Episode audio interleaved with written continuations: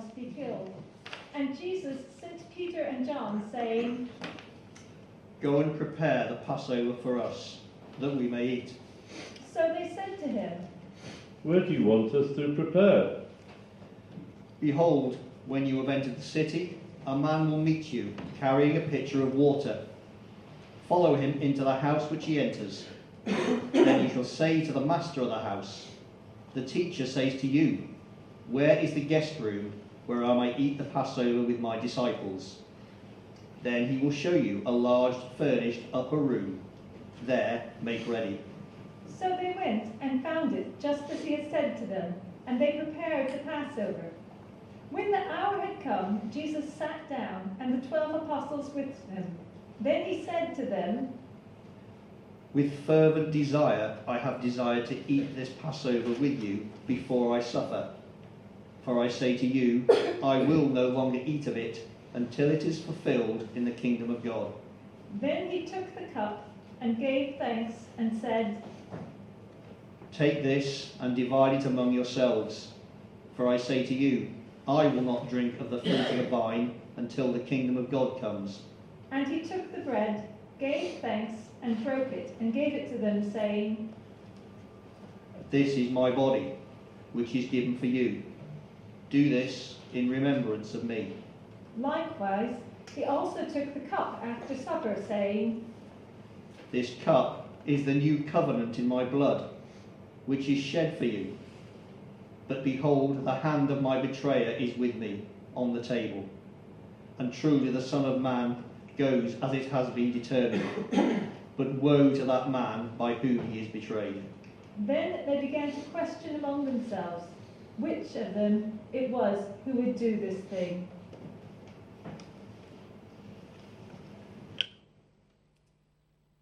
Forget, don't we, that the meal we're going to share in tonight took place uh, in a large group of people sharing together. There would have been scriptures shared and times of prayer and, uh, and worship and, and sharing.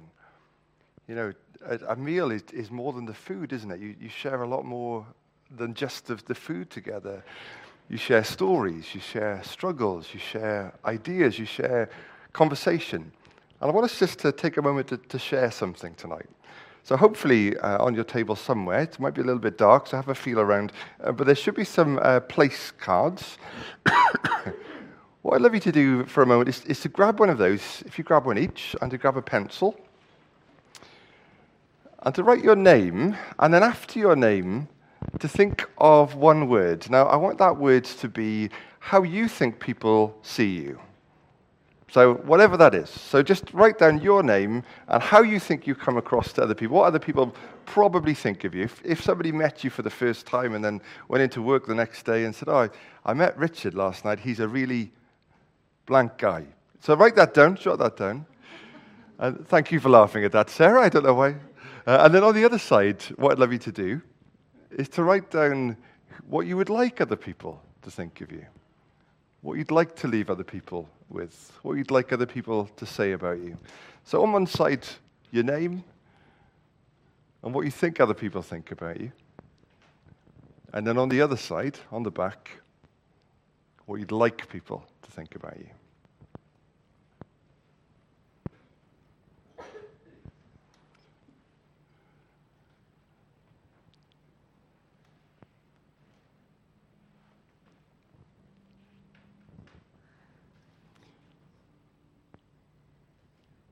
Some of you have guessed what's coming next. I'm going to ask you to do something really scary now. And just share with the people around you. Just take 30 seconds, a minute, a minute and a half. Just share with people around you. What, what are those words you've written about yourself?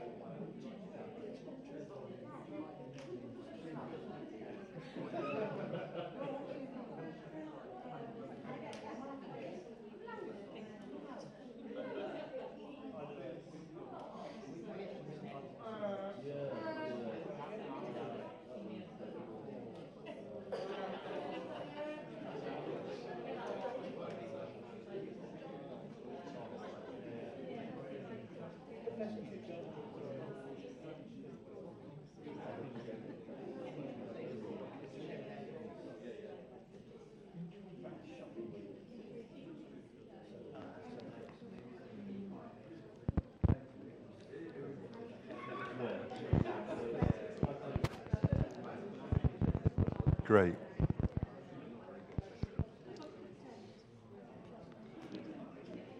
Have you ever been at a gathering of people and you're all talking and, and sharing together, and then something happens? Somebody says something or does something, and suddenly the atmosphere changes. As they were eating together, as we've just heard, Jesus takes bread, which already symbolized for them so much, already held so much meaning and flavor and history, and says, This is my body. And then he broke, breaks it and gives it to them and says, it's, it's given for you. Do this in remembrance of me. How do you remember somebody who's still there?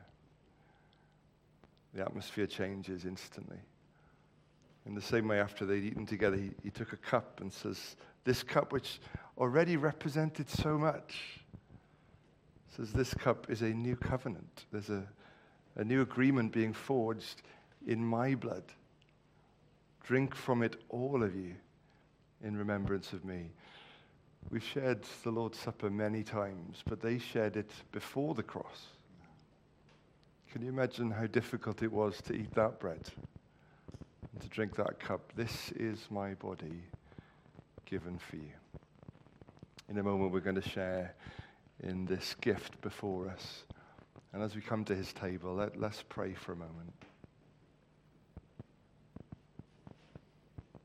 Lord, there are no words to capture or convey what a gift, what an invitation, what a grace is contained in these words This is my body given for you. This is my blood shed for you. And tonight, Lord, we want to remember you. We thank you, Lord, that as we come to remember you, you come to meet with us to host and to preside over this simple meal. And so, Lord, would you prepare our hearts to meet with you, to remember all that you've done for us.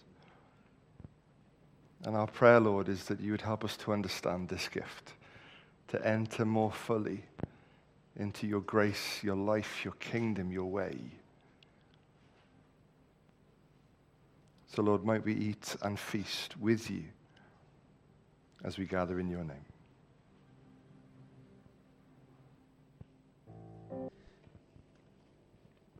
We're going to go back to our scriptures now and pick up John chapter 13. I do not speak concerning all of them. I know whom I have chosen. But that the scripture may be fulfilled, he who eats bread with me has lifted up his heel against me. Now I tell you before it comes, that when it does, you may believe that I am he.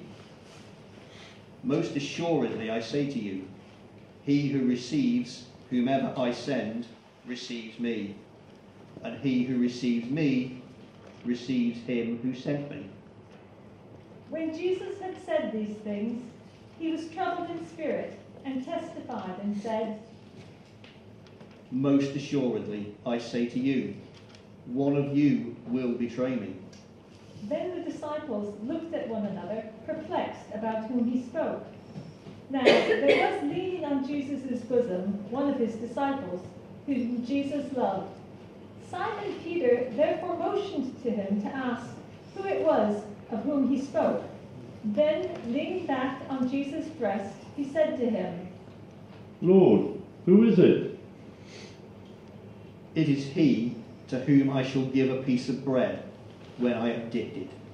And after having dipped the bread, he gave it to Jesus, Judas Iscariot, the son of Simon. Now, after taking the piece of bread, Satan entered him. Then Jesus said to him, What you are about to do, do quickly. But no one at the table knew for what reason he said this to them. For some thought, because Jesus had the money box, that Jesus had said to him, Buy those things we need for the feast or that he should give something to the poor. Having received the piece of bread, he then went out immediately, and it was night.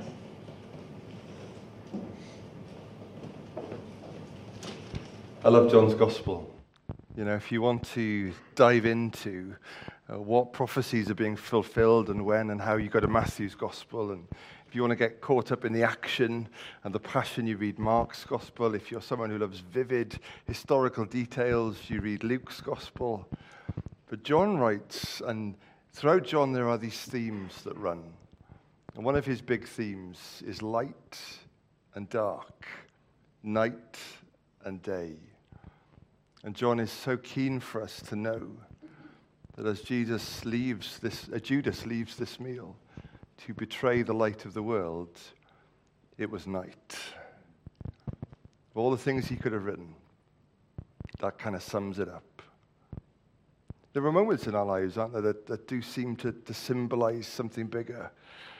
Growing up, I had an auntie, uh, Auntie Gaynor, not one of those church aunties, an actual auntie. Uh, and uh, she was severely disabled. A lot of my childhood memories of her uh, are of her in a wheelchair, and especially towards the end of her life, uh, just uh, in her bed. And I don't really remember the moment, but the family speak of it when we talk about Gaynor, when her coffin was taken into the church. There were some lovely flowers on top of it, and a butterfly came and rested on the flowers and stayed there for the whole service. And then at the end of the service, flew away and it was like a beautiful symbol that God had given us as a family in the moment of the freedom she now knew and the life she now had. So, some moments do that, don't they? They, they capture it. And for John, something is happening here. Judas goes out, and it was night. This theme of, of light and dark, it runs throughout John's gospel. Now, I've mentioned it. If you read John's gospel often, you'll see it all over the place.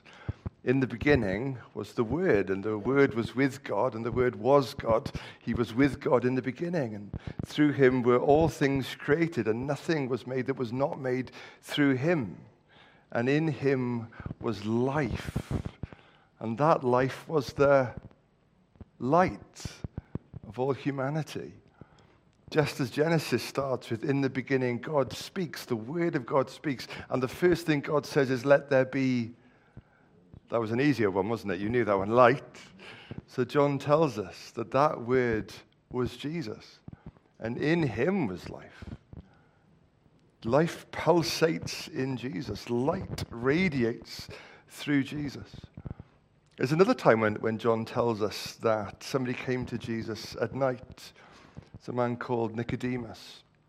And he comes under the cover of darkness. He's a well known figure, well respected Jewish teacher. He comes to Jesus at night, doesn't want to be seen, wants to have a conversation with Jesus, but away from prying and, and public eyes. And as they're talking, this theme of light comes up again. Jesus tells Nicodemus really plainly this is the verdict. Light has come into the world, but men preferred darkness to light because their deeds were evil. It's true, isn't it? Even now, darkness affords us opportunities that we couldn't do in the light. And that's not just physically, I mean that figuratively as well. We, we do things on our own that we would not do around other people. We were writing words about ourselves earlier, weren't we? And in between who we want to be and the person that others see, right in the middle, is a person that no one sees. There's a bit that the light can't quite get to, a bit that we don't show to others, a bit that we would be ashamed to show to others. For all kinds of reasons. Nicodemus came at night because he didn't want people to know. Sometimes when we're in the dark, we hide light from people, don't we? Ever had a conversation about what you did on the weekend and failed to mention that you were in church? Anything could have happened. You know, someone could have been baptized. Someone could have preached for the first time. You could have been inspired. Doesn't get a mention in the dark. Or in church, there are things that we don't talk about, that we don't share with each other, that we keep hidden.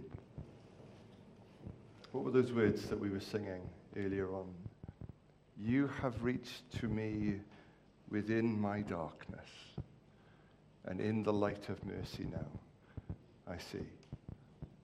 There's some things that can thrive in the dark, but exposed, dragged, screaming and kicking into the light, will not survive.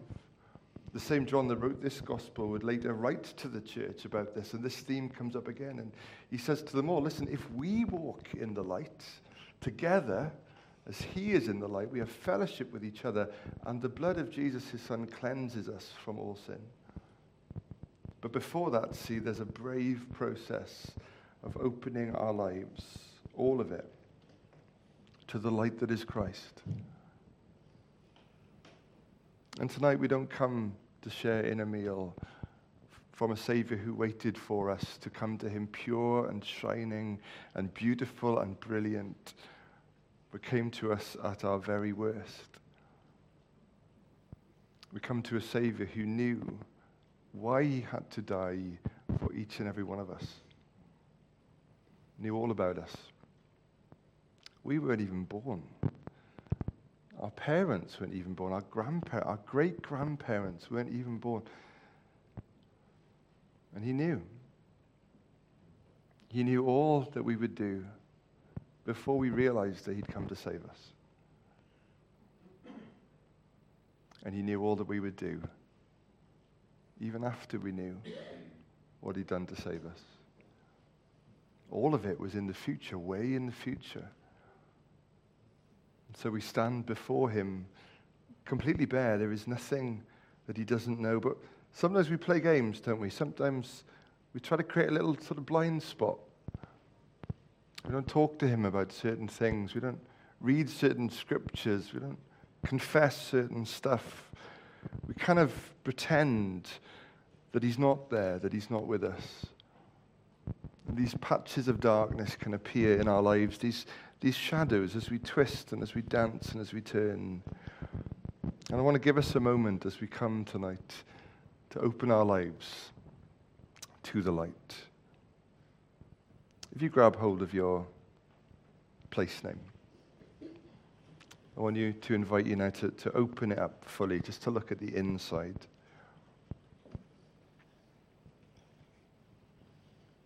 And as you look at it, you can twist it and turn it and see a, a shadow dance around. You can make it as white and as light as you want to, or as dark as you want to.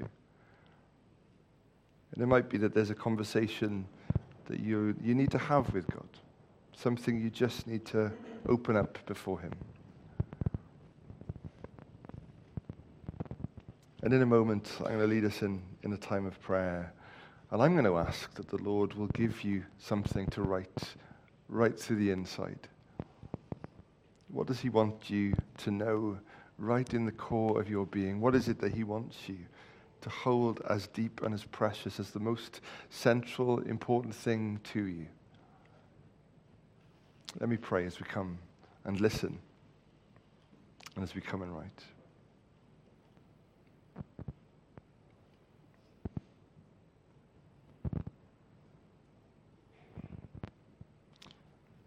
Lord Jesus, the light of the world, you have said that whoever follows you will not stumble around in darkness, but will have the light of life. And although tonight we think about Judas, who saw something of your light and yet went out into the night, we thank you, true, that the opposite journey is possible, that Nicodemus came from the night into the light. And I thank you that that's because your light is here. Because we couldn't reach up to it, because we couldn't attain it, you, you've come. And now we can see you. Now we can know you. And now we can be known by you. There is no need to, to play act or perform. You see it all, you, you know it all. But Lord, would you shine your light tonight in those blind spots, in those hidden places?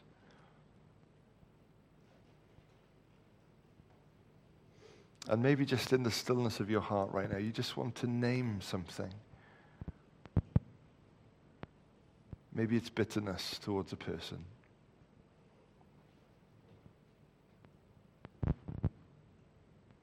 Maybe it's a place you don't tell others about. Maybe it's a habit that you feed. Maybe it's a, a lie that you've told or a lie that you've believed.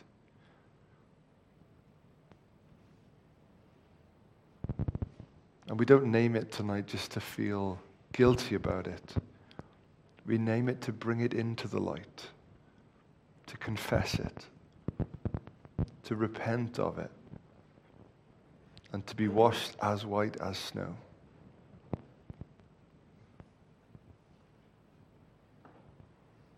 So, Lord Jesus, I pray right now that you would give to each and every one of us one, one word to write in the center of those cards. One thing that you want us to know you feel for us, you know about us, you say over us. And as we eat, as we remember, as we respond, as we worship, would you write your story right in the core of who we are, right in the center of our lives? And bring us, Lord, more and more and more out of the night and into your glorious freedom, into your beautiful light, into all that you've won for us, all that you've done for us. In Jesus' name we pray. Amen.